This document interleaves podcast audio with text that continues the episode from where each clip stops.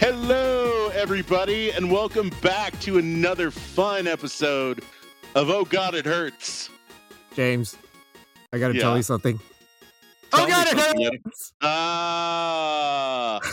hurts! Eddie, the levels. You're destroying the levels, my friend. Sorry, I'm so excited to hear from you again, my friend. You're so far away. Your voice, I miss it so much. It's like a 2-week visit, every 2-week visit. Yep, I miss it so much. It's just a long distance audio only conjugal visit. Yes, I'm sorry to burst your eardrums. I'll behave like a good boy. Watch those levels, man. Okay, the levels are spiking. I'm sorry. Yeah. All right. So, as always, I am JJJ, aka the Six Button Samurai, and with me, of course, is the mighty game agent ET, Eddie Tang. How are you, sir? Doing great. Just relaxing a little bit because my main job is a English teacher in Japan, and in Japan, the school season or the school year ends around end of March. So work is getting into like finals time then, right? Well, I teach elementary school kids, so they don't really have finals. They don't have finals. Okay. But the sixth graders are going to graduate, and there's going to be a ceremony in a couple weeks, and then after that, less classes, and then just maybe 1 or 2 weeks of just cold kicking it, and the new year starts in April. Nice. Yeah. How about you? What's going on? So you're going to be like school in summertime, no class? well, it'll be springtime, but yeah, kind of similar, I guess. But excellent. I still get no class, though. Right. We all know that. To answer your question, yes. I am doing well right now. It is... it's been a strange bit of weather here in Tucson as of late. A little bit colder than usual, but by cold I mean like high of 60, not 75. Man, I know. I want that so bad because it's really absolutely nothing to complain about. Yeah, and around these parts you have to enjoy it before the mercury goes north of 110. Yeah. So. I hear you on that, but here in Osaka, it's about 30 degrees Fahrenheit for today, so it's actually quite cold, about -1 Celsius for those in the Celsius movement. But you mean it's going to get entire rest of the world besides America? Yeah, we're a unique breed. We follow our own rules. We have our own confusing units. Mm-hmm. Yeah, we don't conform to anyone. That's cool. We're just, we're our own peoples. You should. Got to chart your own path, man. Yeah, exactly. That's why. So we have a very, very heavy slate of things to work through on the water cooler. This is probably going to be the most water cooler and newsy crunching episode we've done so far because a lot of things happened. In particular, something that Ed and I care deeply about, there being a major event or non-event, depending on your perspective on things, with the announcement or little handful of announcements that came from Capcom this week. Eddie, do you want to spill the beans on what we learned this week? Well, basically, Capcom ended their Street Fighter competitive season with Capcom Cup, and at the same time, they had this sort of countdown timer on a website that people were trying to figure out what was going on, like what are they going to announce, and then. Some people put 2 and 2 together saying, oh, well, this countdown timer coincides with the end of Capcom Cup, so maybe it's Street Fighter 6. Right. It turns out it was not one, but two announcements. Mm-hmm. The first announcement, which I was really excited for, was the announcement of Capcom Fighting Collection. Mm-hmm. And if you didn't hear about this yet, this new Fighting Collection will be out for modern consoles like Switch, Xbox One X, is it Xbox Series X? Yeah, the Xbox Series and PlayStation. Yes, and I believe PlayStation 4 and 5, mm-hmm. along with PC, Steam, right? Yep. Okay. So basically everything. Yeah. And finally, you'll be able to play a game called Red Earth, which has never been released on home consoles before. Mm-hmm. It's a mix of RPG and fighting, and it has some cool characters. It was actually the first CPS3 title, was it not? That it is.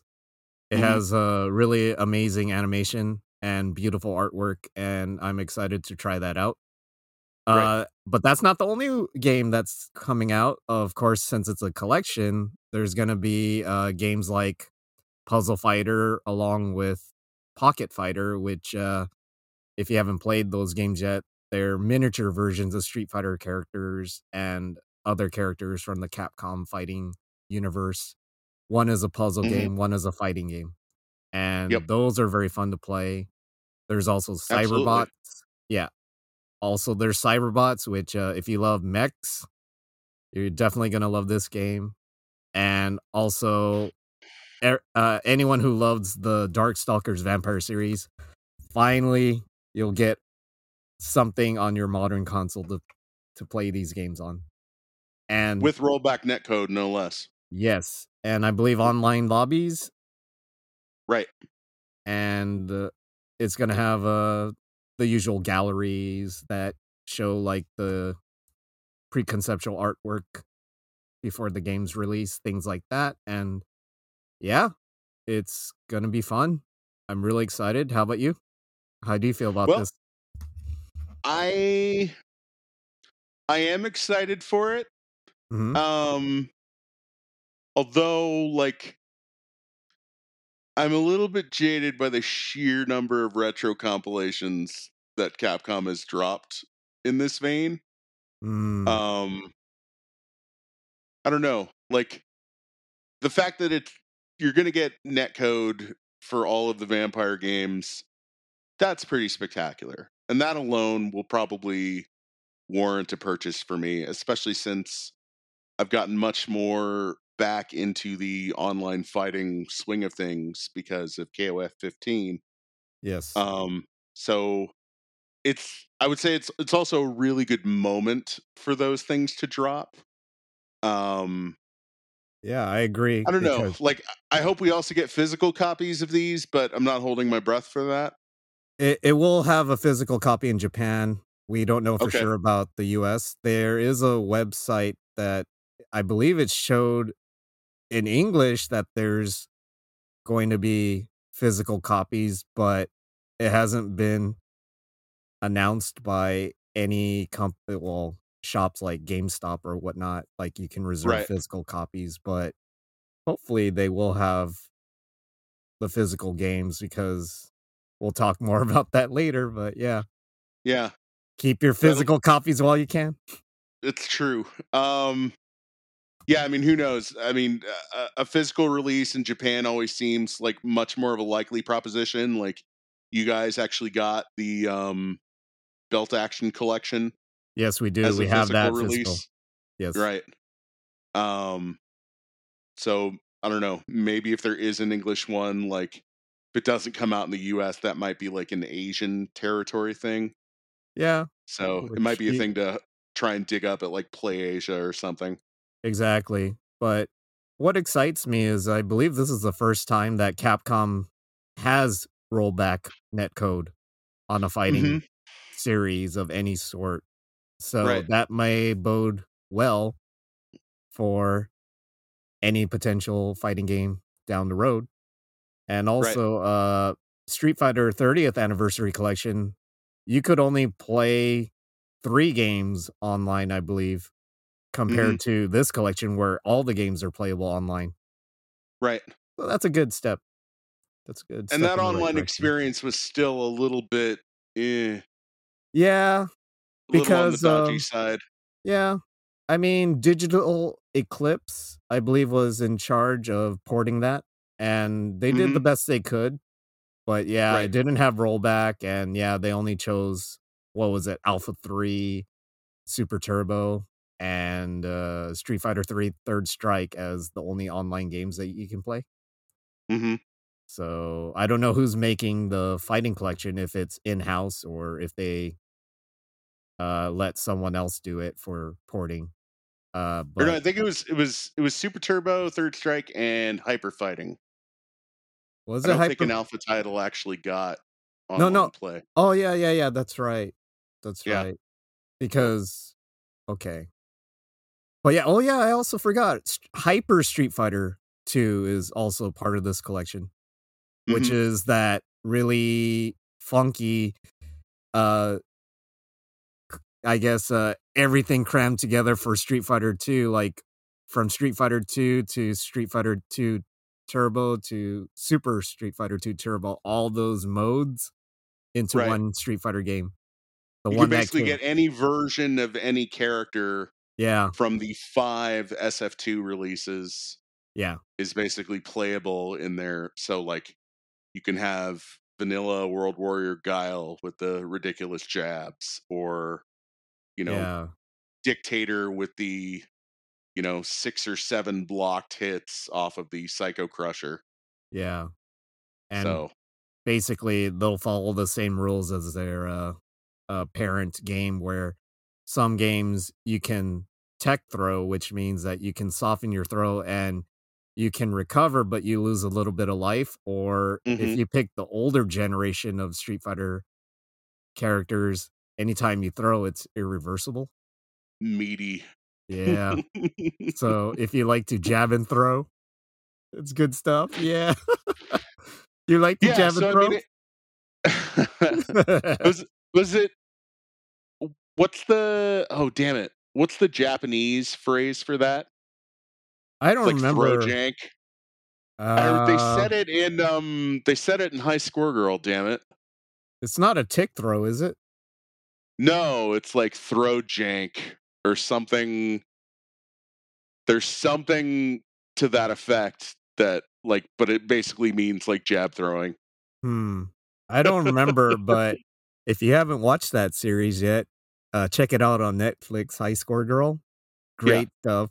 If you like video games in general, especially the retro titles, I think you'll love this. It's a really good love story anime, but yeah, if us gamers wrote it, that's what you get. Yeah, I mean, it really, like, I was just, like, it's got a really interesting dynamic between the two characters, the two primary characters in the show. Yeah. But it also has, like, this unbelievable level of minutia as far as like just a slew of classic games. I mean, the sort of the alchemy stuff that happens in Final Fight, or like the tick throw stuff in SF2. Like, it's a very interesting thing to have a sort of romantic anime story like that wedded to like this unbelievably like deep cut selection of oddball retro knowledge. So it's kind of a must. The guy who made that series knew his stuff, man. He's pretty otaku. Yeah. Right. Man, so the other half of this Capcom announcement was a super duper early teaser trailer for Street Fighter VI. Yeah. Now, What did you think about this trailer, Eddie? After seeing this trailer, all I could think was two things. Number one, okay, Street Fighter VI is now official. Okay. Mm-hmm. Number two, that logo I don't like at all. And I'll tell you why. It's just because from Street Fighter 1 to Street Fighter 6, they used basically the same logo. And that logo is very iconic. It's very expressive, and it feels a lot like what the series is. It feels like kind of like an old kung fu flick. Basically, it's something that if you see it from a mile away, you'll say, "Oh, that's Street Fighter." But then when you look at this logo, it just looks like, I don't know what you want to do with this logo. It looks kind of like esports. It looks like an NFT profile with the hexagon. And it looks like... Or a fitness app or social media app with the notifications turned on. Or MMA type of ordeal. Because of the hexagon? Yeah. But... Yeah. I don't know. It just made me feel like I hope this is not going to be a type of game where they're trying to force things and make it different for the sake of being different. You know what I mean? Right. Or striving to appeal to an audience that at the end of the day, they're not that interested in Street Fighter for what it was and never will be. Well... I think they kind of made that mistake last time, too, with the Street Fighter V launch. They kind of catered more to the esports guys, which are less than 1% of the people that actually buy the game. Right.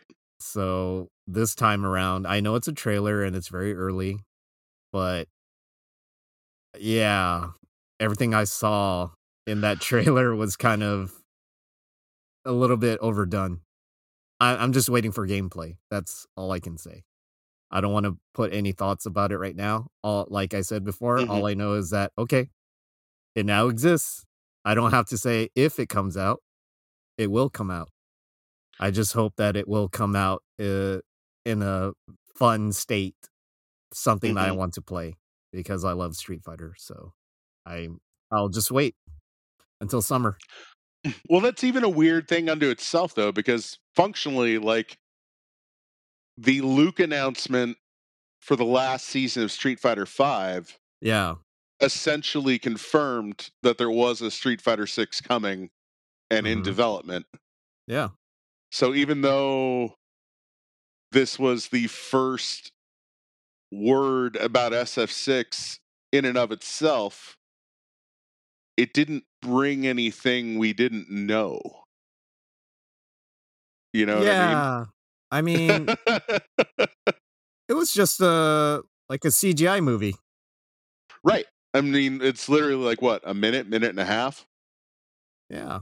And contrast this to a game that came out recently, King of Fighters 15.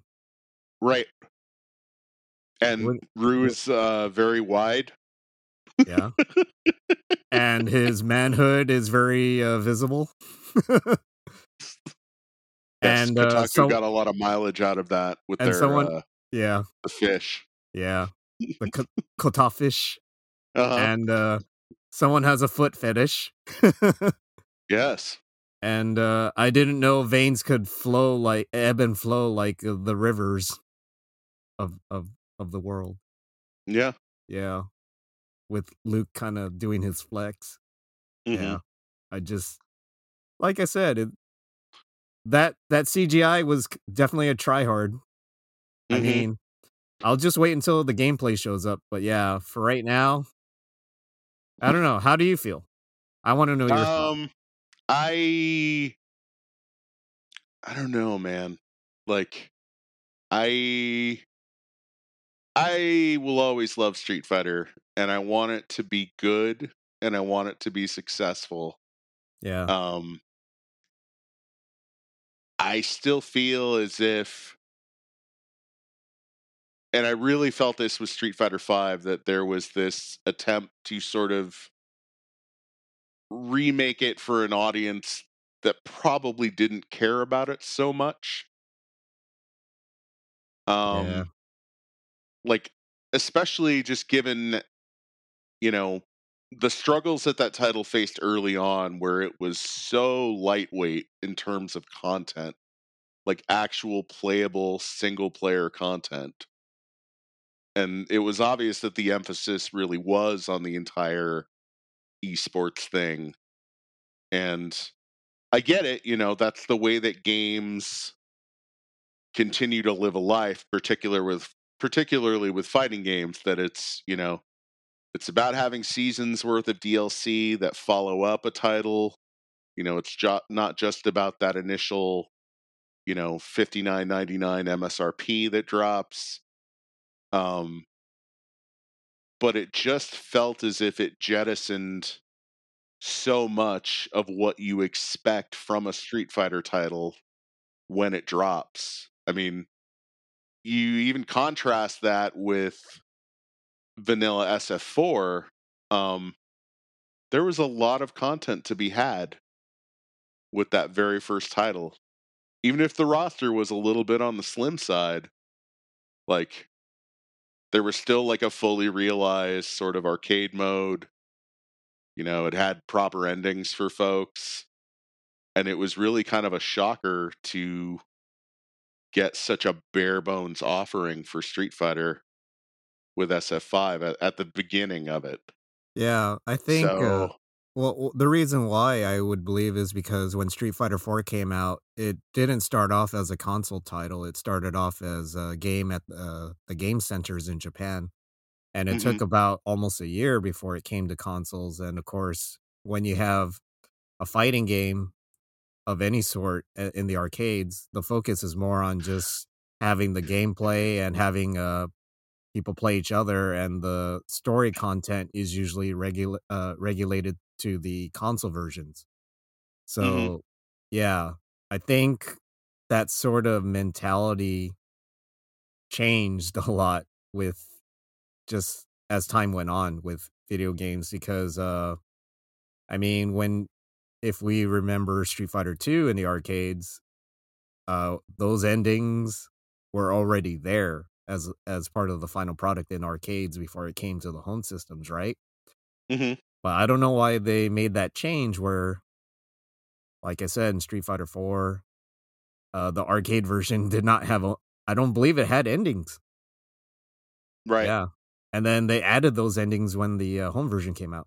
And then they updated that to the arcade version as well once the console versions came out, I believe. I don't remember correctly, but I may not remember it correctly, but I believe that's what happened. So, I mean, even that's a while ago now. I mean, the home version of SF4 dropped in what, 2008? Yeah. Or 9? 2008. Maybe it was 2009. Yeah, 2009, I think. 2008 is when, around the time Street Fighter 4 dropped in Japanese arcades. I was only right, because it was that summer when I came out, and I was there with you at that second location test. Yeah. So, yeah, it came out in 09. Yeah.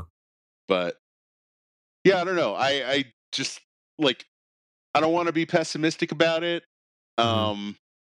I think the thing that really struck me the most, though, is that there definitely seemed to be a little bit of FOMO from Capcom. You know, it seemed like there was at least part of the motivation for doing that announcement the way they did it was to deflect a little bit of hype away from KOF 15. Yeah, it's possible. On some level, you know?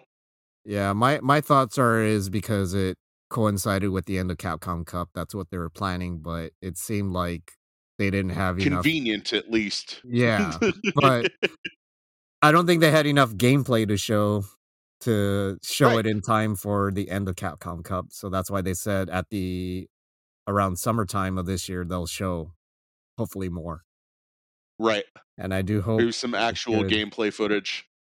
Yeah, so I just think of it as like the usual teaser where they just say, oh hey, this game's coming out, but we're not going to show you what it looks like yet because it's not finished or not close to it. Yes, the Street Fighter anime. You gotta watch that. If you haven't watched it yet, watch that beautiful anime. The one from Capcom, not the TV series one. Or I don't know what other ones are out, but yeah, The original Street Fighter 2 animated movie. One of the best. Still the best. Great. Still one of the best. So I recommend it. Yeah. I don't know, it's tough though. Like if you watch that and the Fatal Fury movie back to back. Yeah. Those are both pretty great. They are. Masami Obari. He was he made a new movie for King of Fighters 15. He did. Yeah, I posted it on Twitter. It's a short movie. But time is a flat circle. Yeah. But he's still one of the greatest, man. He's one of the artists I still adore. And I'm glad he did that for King of Fighters 15 because I was wondering what he was doing nowadays, and came back and said, hey, I can still animate.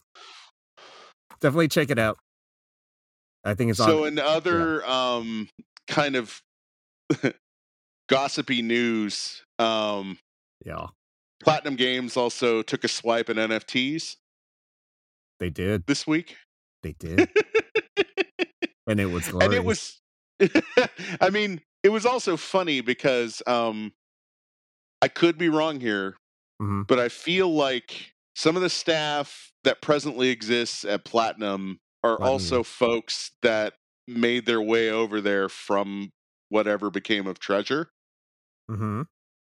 And it's funny to see them talking smack about Konami in particular, because a lot of those folks were refugees from Konami in the first place.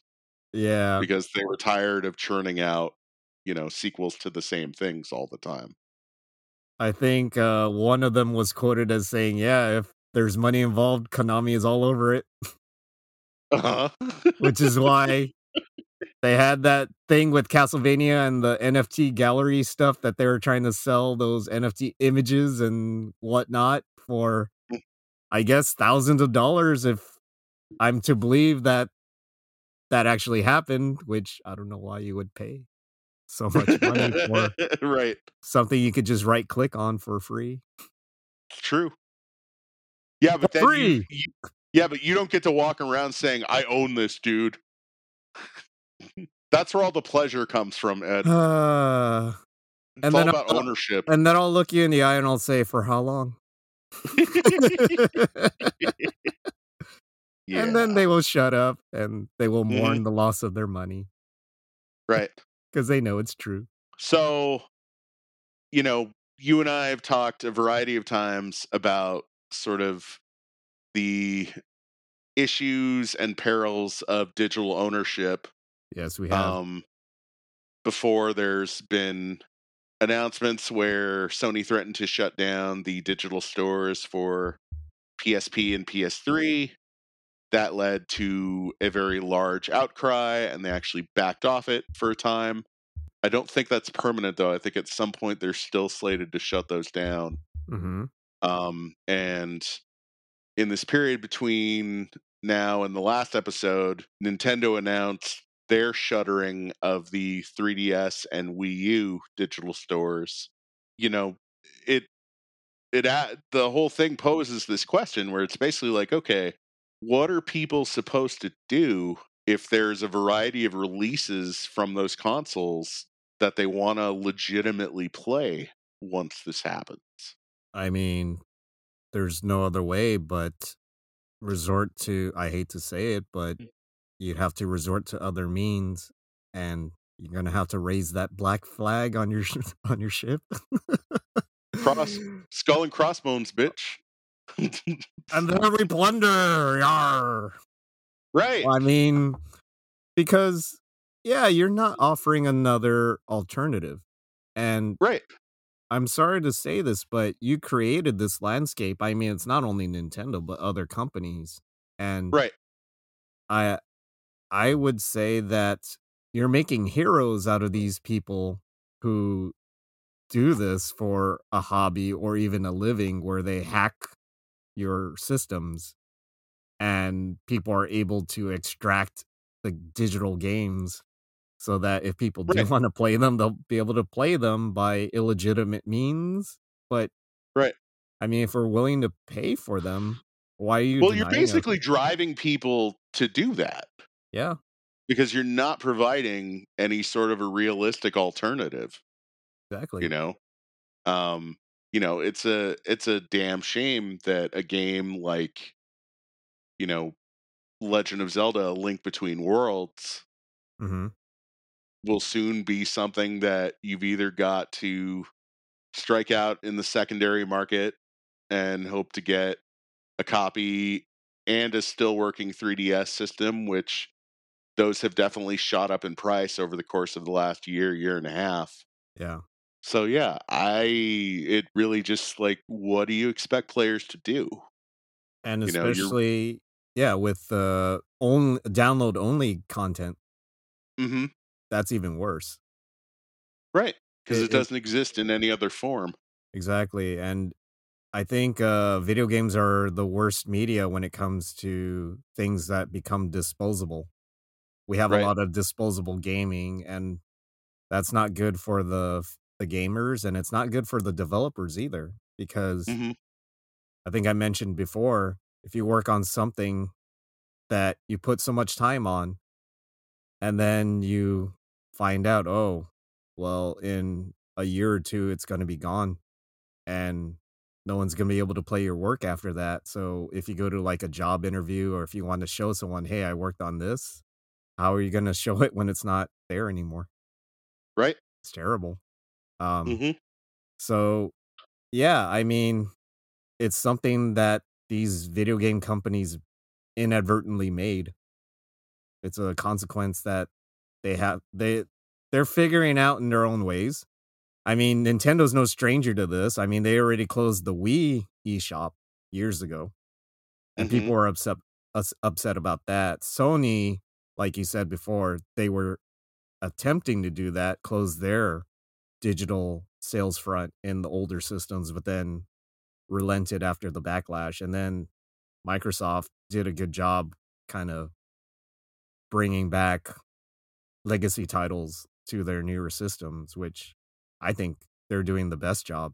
But we'll see what happens years from now. I mean, because of things like exclusive rights or licensing rights, sometimes it's impossible to keep something on a storefront for as long as you want.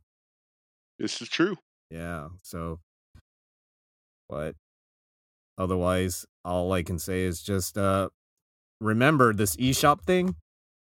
Even though they said that you cannot get any more titles after March of next year, you cannot add any more funds after September of this year. So don't wait too long to buy whatever you want on the eShops of Wii U and 3DS, because if you don't have any money stored by the end of September, I don't know the exact date, you're not going to be able to buy anything regardless of the March of 2023 deadline to download mm-hmm. anything new. So be careful about that to all our listeners.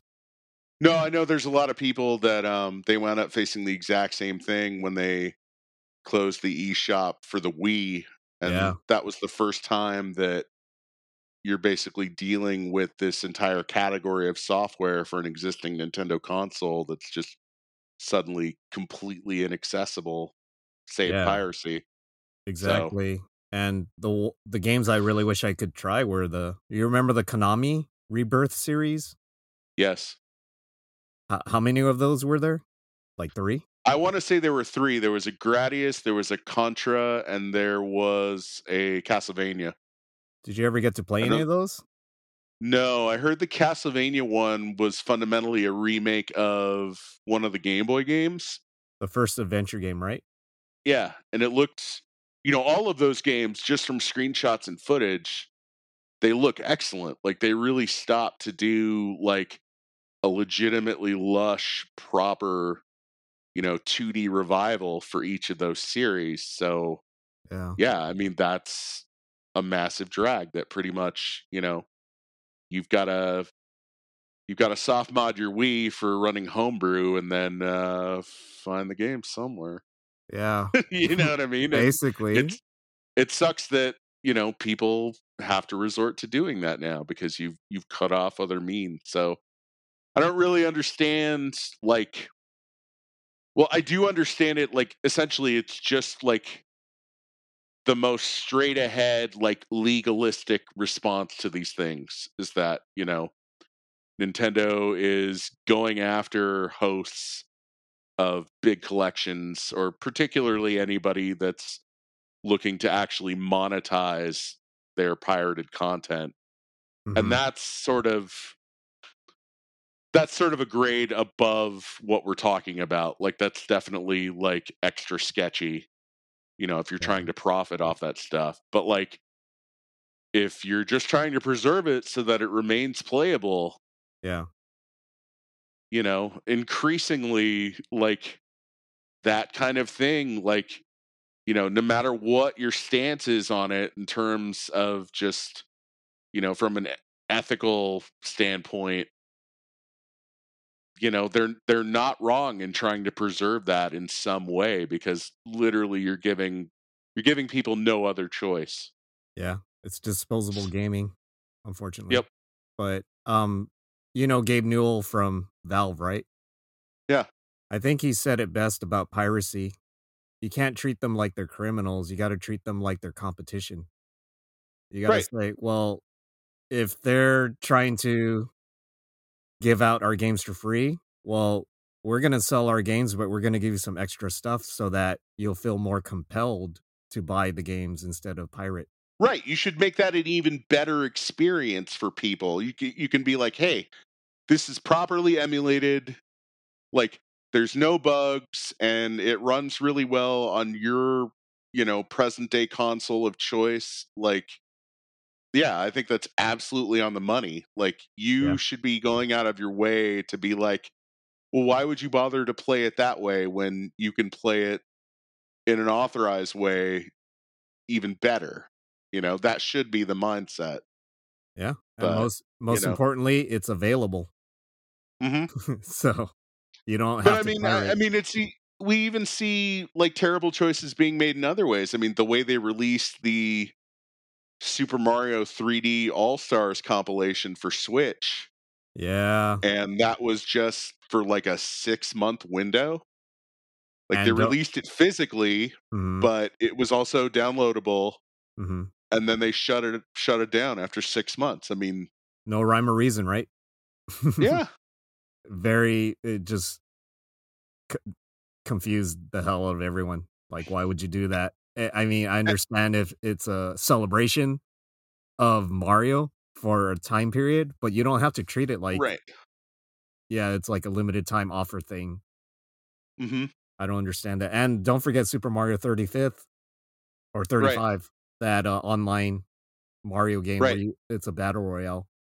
Mm-hmm. I played a little bit, and, you know, I thought it was okay, but I mean, a lot of people loved that game, and why would you take that off after less than a year? It's no Pac-Man 99, though. No, it's not. It's not. Hot takes. Yeah. So... I love it.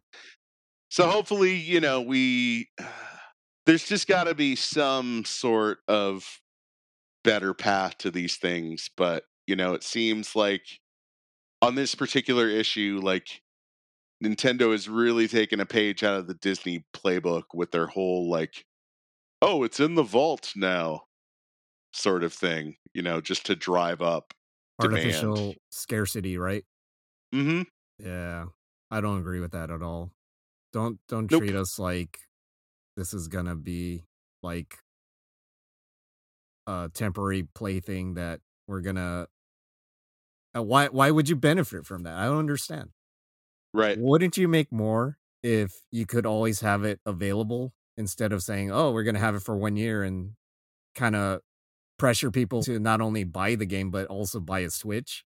Because, oh my God, if you don't get it before it's gone, then yeah, too bad. Mm-hmm. What were they thinking? That Switch sales were going to go up because of it? No. Right. You're just depriving people of an option to enjoy Mario games, and that's sad. I agree. Did we want to talk about Elden Ring? I don't have the game, but I'll tell you this much. I respect the game. It looks cool. But yeah. I guess we could talk about this someday. It's just a game that I know it's not for me. because I'm not saying it's a bad game at all. It looks great.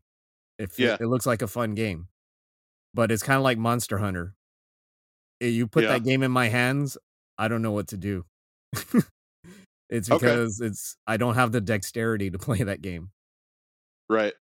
And I think it's cool. See that. Yeah, I think it's cool that you die all the time. I love difficult games, but yeah, you do. I just don't jive with it. You know what I mean? What do you think?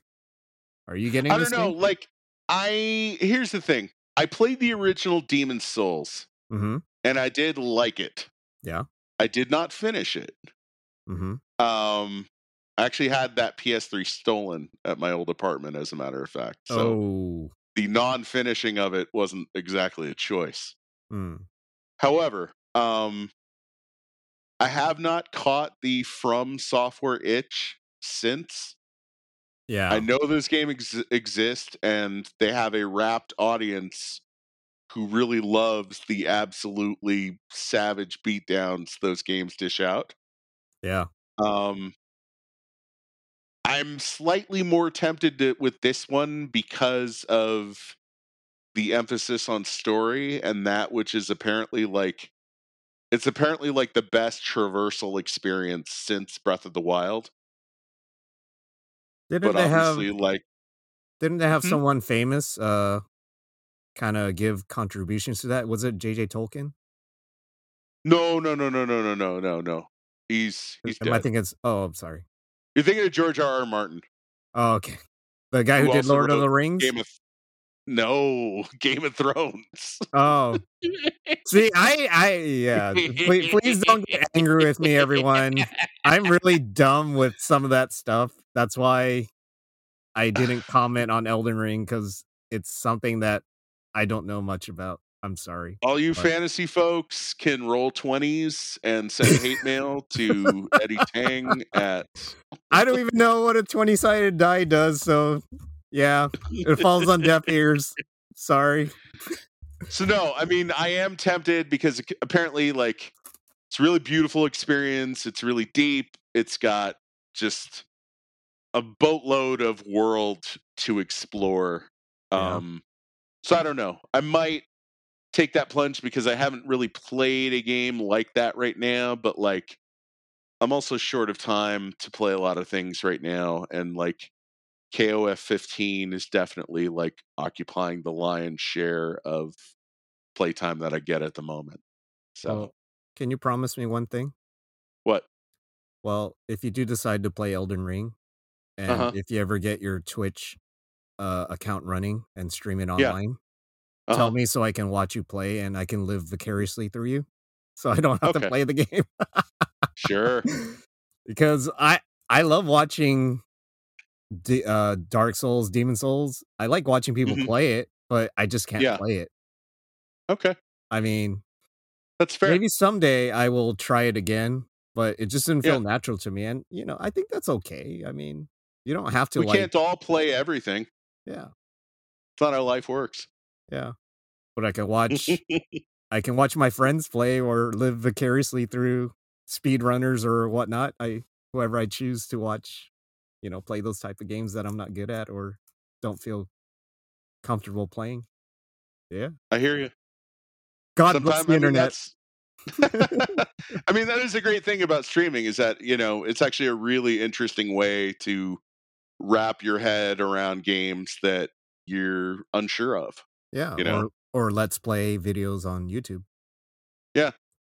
So that's what I do a lot because, like you said, I don't have much time to play video games nowadays. So I'm content on watching people play, and yeah, especially if it's something that I don't plan on buying or anytime soon, or don't care about the storyline being spoiled. Yeah, yeah, I'll watch. There it is. Yeah. So let me know when you start your Twitch channel. Okay. And you'll be an Elden Ring streamer, right? Woo! Something like that. I'll be the worst one. I'll be your sub. I'll be your only sub. Let's not do that.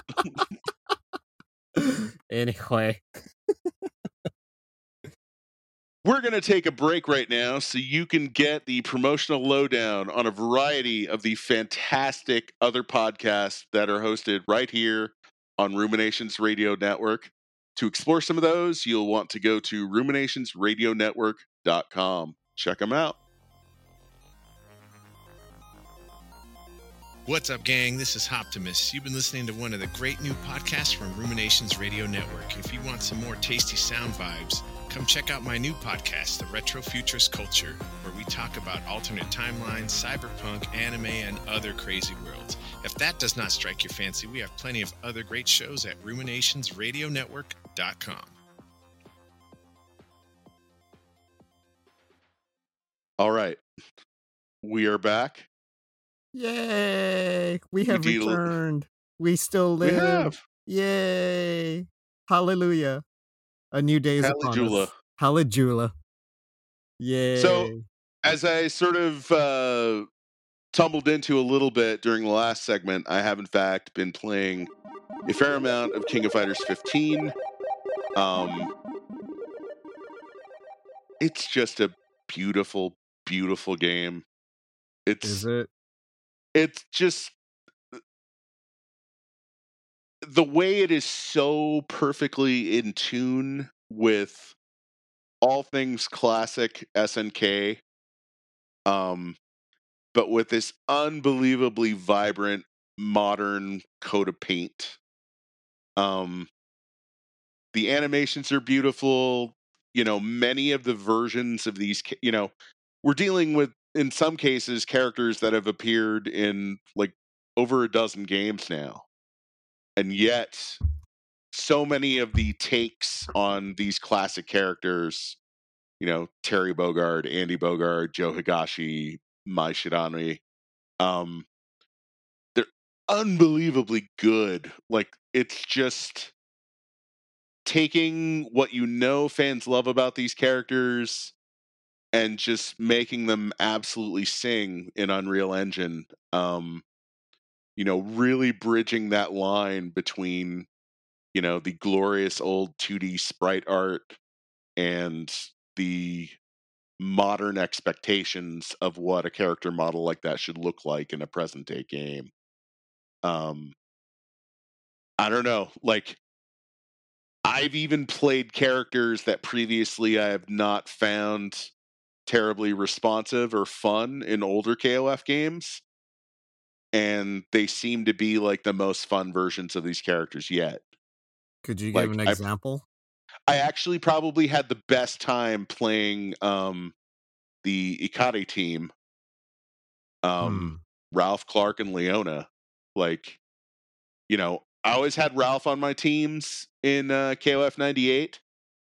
But like, he and Clark and Leona all feel incredibly good. So yeah, I've been just sort of working on getting the endings. Apparently there's also a bunch of secret team endings.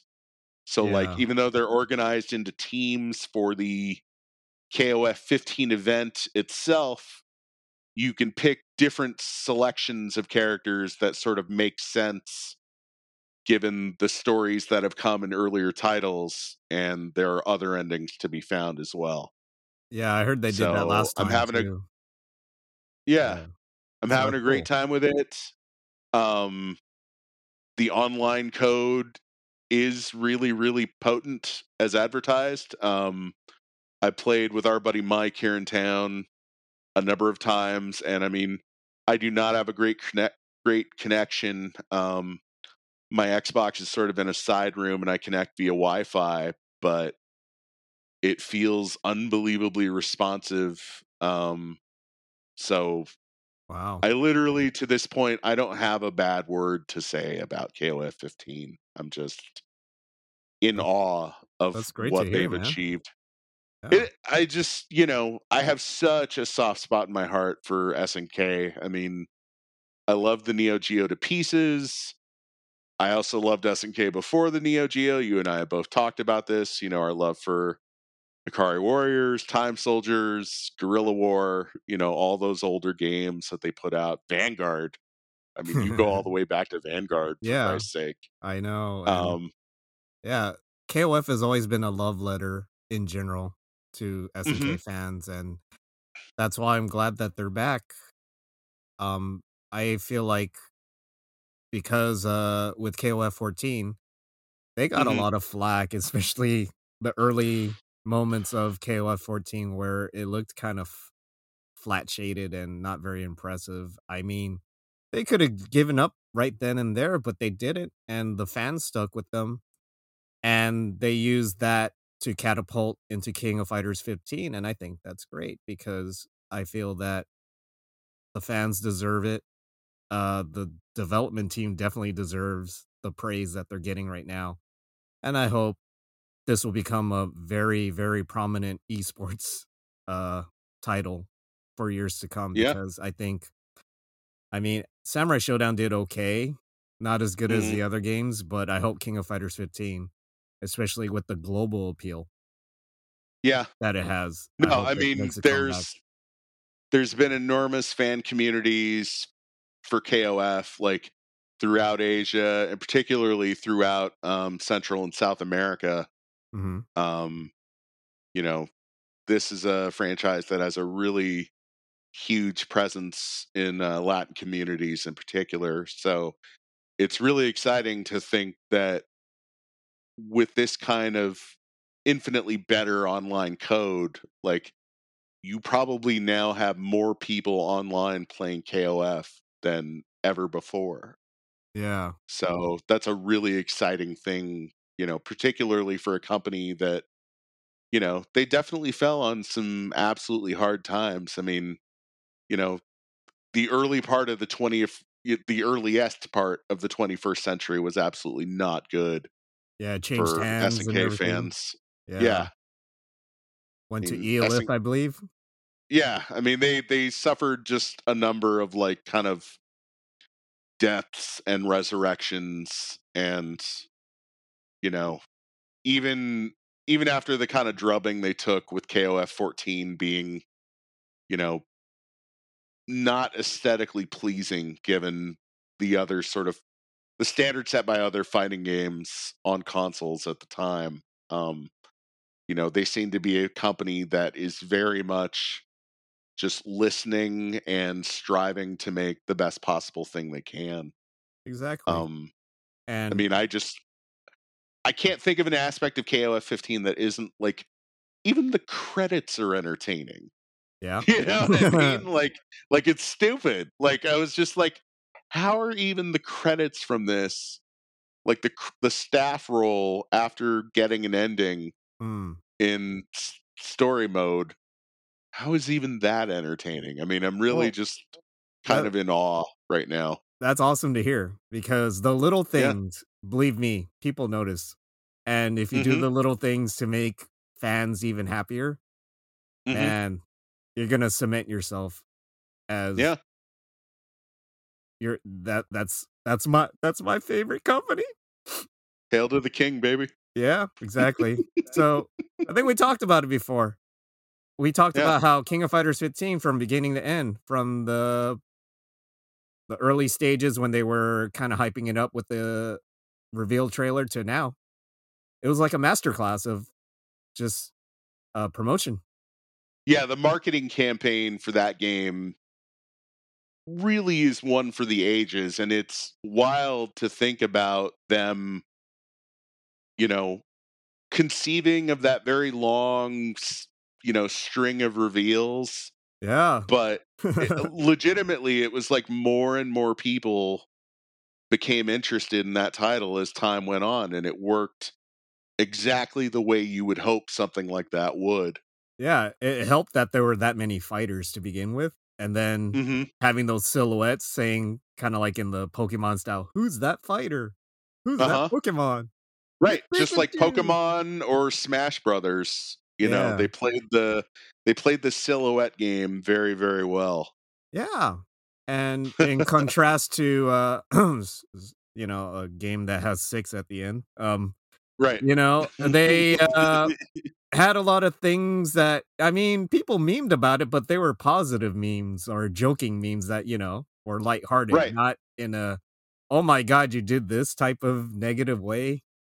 Right. You know? It was more ways of expressing creativity or excitement about the game rather than taking a dump on it, which, you know, the internet had a lot of fun with Street Fighter VI's kind of terrible logo over this past week. Like, so, more like devious fun than, you know, or laughing with you fun than laughing at right. you fun. Yeah. Yeah. It's not exactly the content flow you're hoping for if you're like the social media manager at Capcom. Yeah, but you just Capcom, it's not too late. If you want to change stuff, definitely change it. I mean, that logo, like King of Fighters 15, they changed their logo from the reveal trailer to what it is now, and it looks great. That logo. I mean, right. Logo, people are going to say, well, it's a logo. Who cares? But to be honest, I mean, if you're talking about advertising, you see anything like with the King of Fighters logo on it, you're going to say, I know that's King of Fighters. But when you see something like Street Fighter VI and you brand it the way it is, you're going to say, is this really Street Fighter VI or is this a cheap knockoff? Right.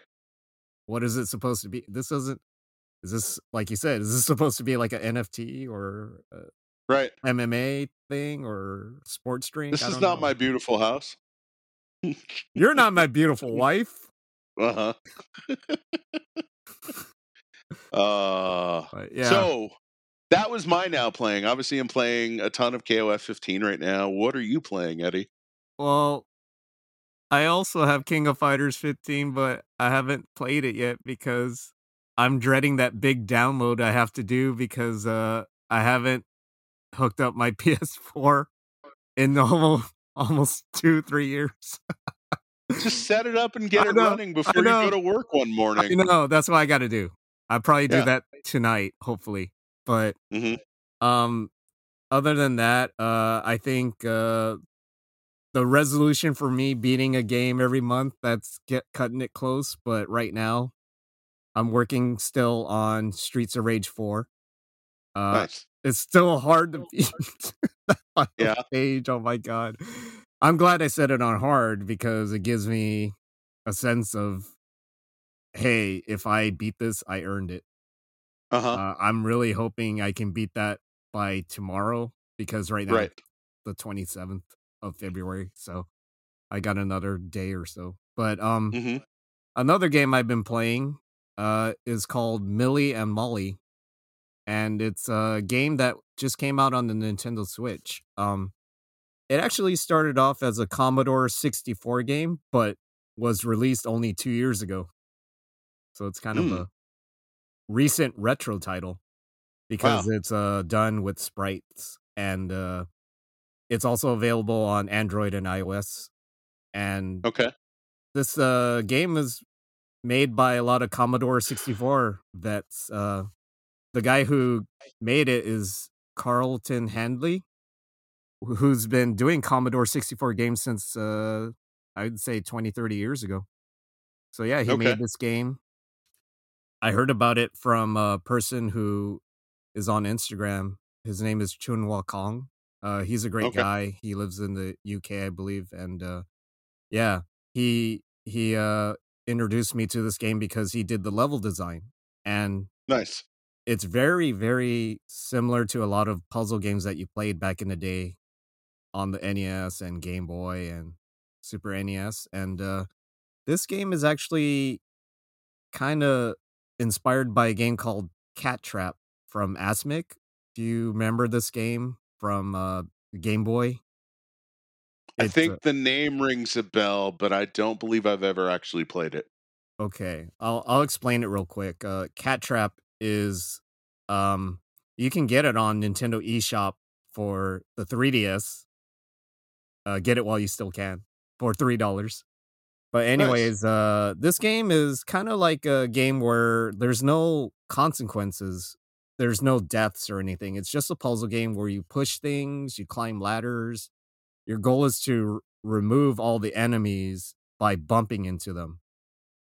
So there's no real weapons. It's just moving stuff around, kind of like Voxel, if you remember that game from Game Boy. But like I said, it's exactly like the game Cat Trap from Game Boy. So it's a very fun game. It's easy to play but hard to master. There's 100 levels, and there's like a rewind and fast forward feature. So like, as I mentioned before, there's no penalty for dying. But let's say you push something and you find out, oh God, I trapped myself, because you can't jump in this game. So if you fall in the pit, you can't move anymore. So you can rewind and then go back several moves and then start over. Or you can start the whole level over if you want. So even though it seems easy, there are some boards. Out of the 100 boards, I'm on maybe level 70. There were some boards that I took about several days to beat. Wow. Because, yeah, it's that challenging. It's fun. And I think it's only like $5 on the Switch eShop for Millie and Molly. So if you want to check it out, definitely do it. It's great. I highly recommend it. Yeah. Okay. And get Cat Trap. Get Cat Trap while you still can, because if you love Millie and Molly, find the game that inspired it and play it on your 3DS for $3. Nice. I think you'll love it. Yeah. But yeah, that's all I'm playing right now. Excellent. Yeah. So we're going to slide from now playing right into our big question. And this leaves a lot of room for interpretation, really. Big question is, if you could turn any non-video game property into a game in 2022, what would it be and why?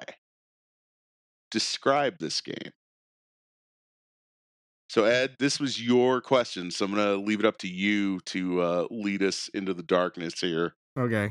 So, originally, I came up with this question because Uncharted just came out in Japanese theaters, and I was debating on whether or not to go watch it, but there were some pretty bad reviews, and I abstained for now. Maybe I'll watch it on a streaming device, but it kind of got me thinking, okay, well, at first we talked about, oh, hey, if there was a video game that you wanted to turn into a movie or TV series, what would it be? But then you kind of gave a twist on that, saying like, well, if there's a movie or TV series or whatnot that is non-video game, it's not a video game, what would you turn to a video game? And I like that question.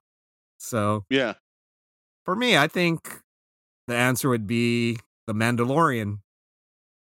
Oh my God, that movie, that series, TV series, I'm sorry, was so compelling to me. It's like the best thing I've seen in years. And I can imagine LucasArts, I'm sure they're doing it right now, making a series, a video game that pertains to that series. And I think nowadays you see a lot of companies where they extend the storyline through video games. Like The Matrix did that.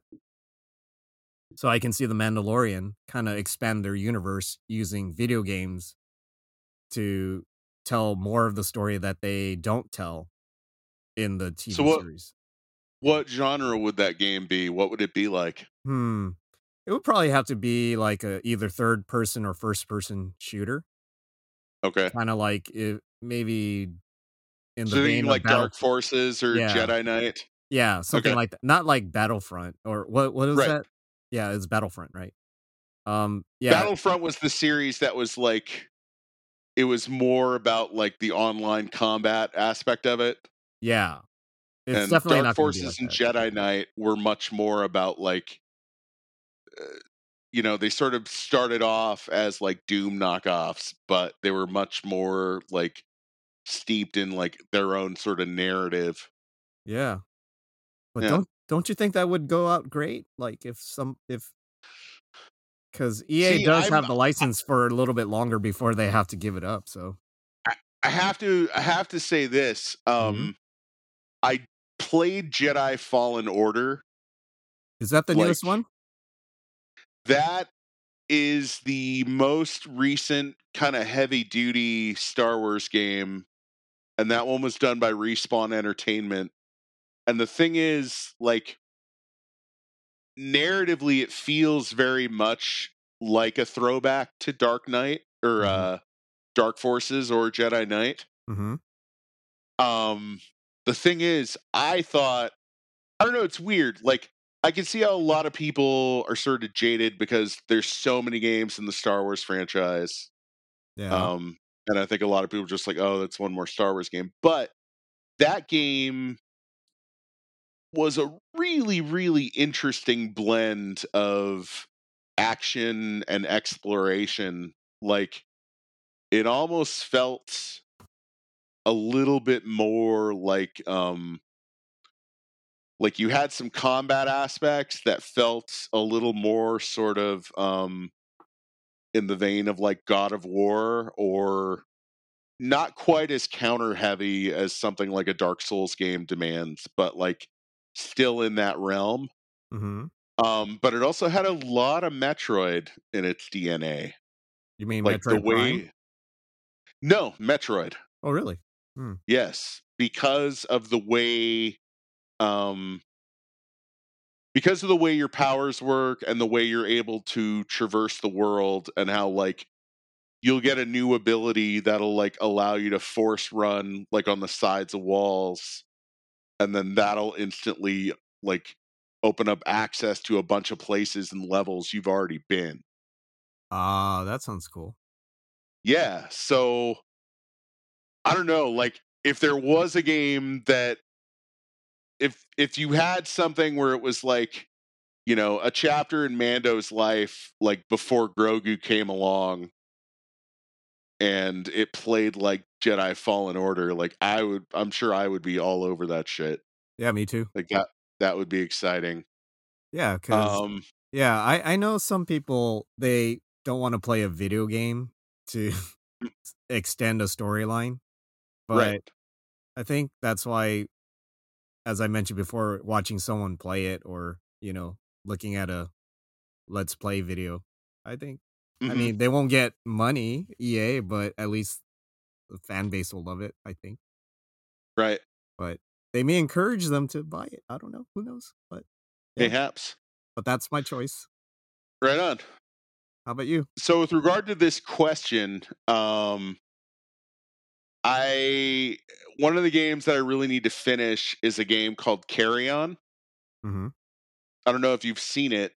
Carry On is an indie title, and it's sort of a Metroidvania. However, the great, great, great wrinkle with it is that unlike in a Metroid game where like, you know, you're Samus or you're a hero of some sort, and you're looking to, you know, make your way through this labyrinth full of all kinds of baddies and whatnot, you are actually the monster. Oh, I heard about this game. It's on Switch too. I wanted to play this game. Yeah. So I played it and I really, really dig it. Yeah. But the thing that I'm thinking of, there is this super obscure 1987 sci-fi / horror movie called The Hidden. And The Hidden was kind of a Terminator ripoff. Yeah. Except the whole thing with The Hidden was that there was this shape-shifting alien parasite, and it would make its way into these unsuspecting people in the city of Los Angeles, and it would cause them basically to act out in unbelievably violent ways. Like, the creature would have these otherwise like completely innocent law-abiding citizens like stealing a Ferrari and then going joyriding and mowing down pedestrians. Like, it was some wild shit. So I almost think like if you did something, you know, if there was The Hidden game and you were this shape-shifting alien parasite, but it was kind of an open world thing, a la GTA. Yeah.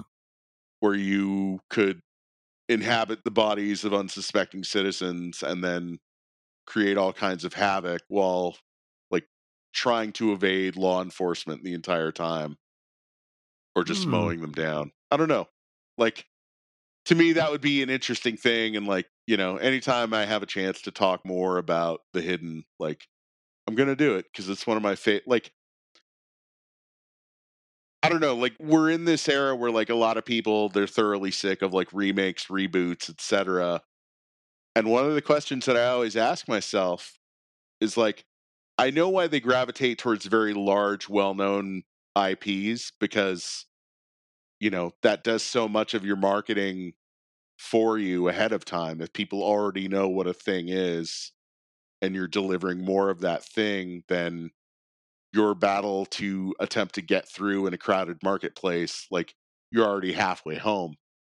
But if you took a look at a lot of, you know, if you're looking through, like, a back catalog, like, why not take a movie that maybe wasn't the best movie ever and try and deliver, like, a better version of something like that? You know what I mean? Yeah, and because it's like interactive, it'd be pretty cool. Yeah, I mean, I think that in particular would make for an excellent game, but I also just think, like, in the sphere of trying to do movies, like, why not take a movie that was like a 5 or a 6 and try and crank out like a solid 9? You know what I mean? Instead of trying to do these things that are already, like, kind of perfect from the get-go, you know? Yeah, I think the deterrent is, like you said, if the movie didn't do well, then who knows about this movie and why would it be important to them? But then, like you said, if the story, they change it and make it even better and have some gameplay features that really amp up the experience, then yeah, I can imagine there could be a game like this. And it'd be, I don't know. I don't know of any game offhand that did that before, where they had a movie first and then they said, let's make a game out of it. And then the game became more successful than the movie. If anyone knew, I'd like to know if that game exists. That's a good question. I'd have to, like, do some research on that because I don't know. Yeah, because, I mean, most of the time, I mean, most licensed properties are pretty damn forgetful. Yeah. You know? Yeah. I don't know if there's ever been one that actually, like, usually a game based on a big movie, you know, given the way the economics of those things tend to work, like, you're dealing with a movie studio that's just going to farm it out to whatever software developer had, like, the best bid for it. Yeah. And they're probably going to have a really short deadline for development because, you know, they want to time the release of the game to be, you know, right around the same time all the marketing's going for the movie. So, you know, historically, those have not been terribly promising releases, but you know. In terms of IP that exists that are popular, there have been a few games that I read about just recently that were much more successful than the movie. There was one involving Amazing Spider-Man 2. I believe Activision made that game. And a lot of people say, wow, that game's really fun. Much better than watching the movie. Right. And also there was a Wolverine game that came out around the time, I believe, the Origins movie for Wolverine. I don't remember the name, but yeah, a lot of people loved the game because it was much more violent and more to character with Logan than the movie itself, which seemed to be quite censored from what everyone was trying to say. So, yeah, I mean, in terms of IP turning into movies, I mean, movies to games, yeah, I've seen that before, but not something that nobody really knew initially as a movie or TV series come out as a video game that became much more popular in video game form. I would love to see that. Yeah, but that would be cool for sure. I would be a fan. Let's find some old movies and publish them as video games and be a pioneer. What do you say, James? Something like that. What do we need? Can we be chums with the CEO, you know, of a video game company? And yeah, let's get this rolling. Woo! Yeah. Got time? For sure. Yeah. But I'd love to see it. I agree. So I believe that's all we have. for this particular outing of Oh God It Hurts. Yes, sir. Once again, it was great to spend a little time with you folks as Ed and I catch up on all things gaming and otherwise. We hope you tune into the next episode, and as always, definitely check out many of the other podcasts that are right here on the Ruminations Radio Network. And ta-ta for now. Peace out. Goodbye. Bye.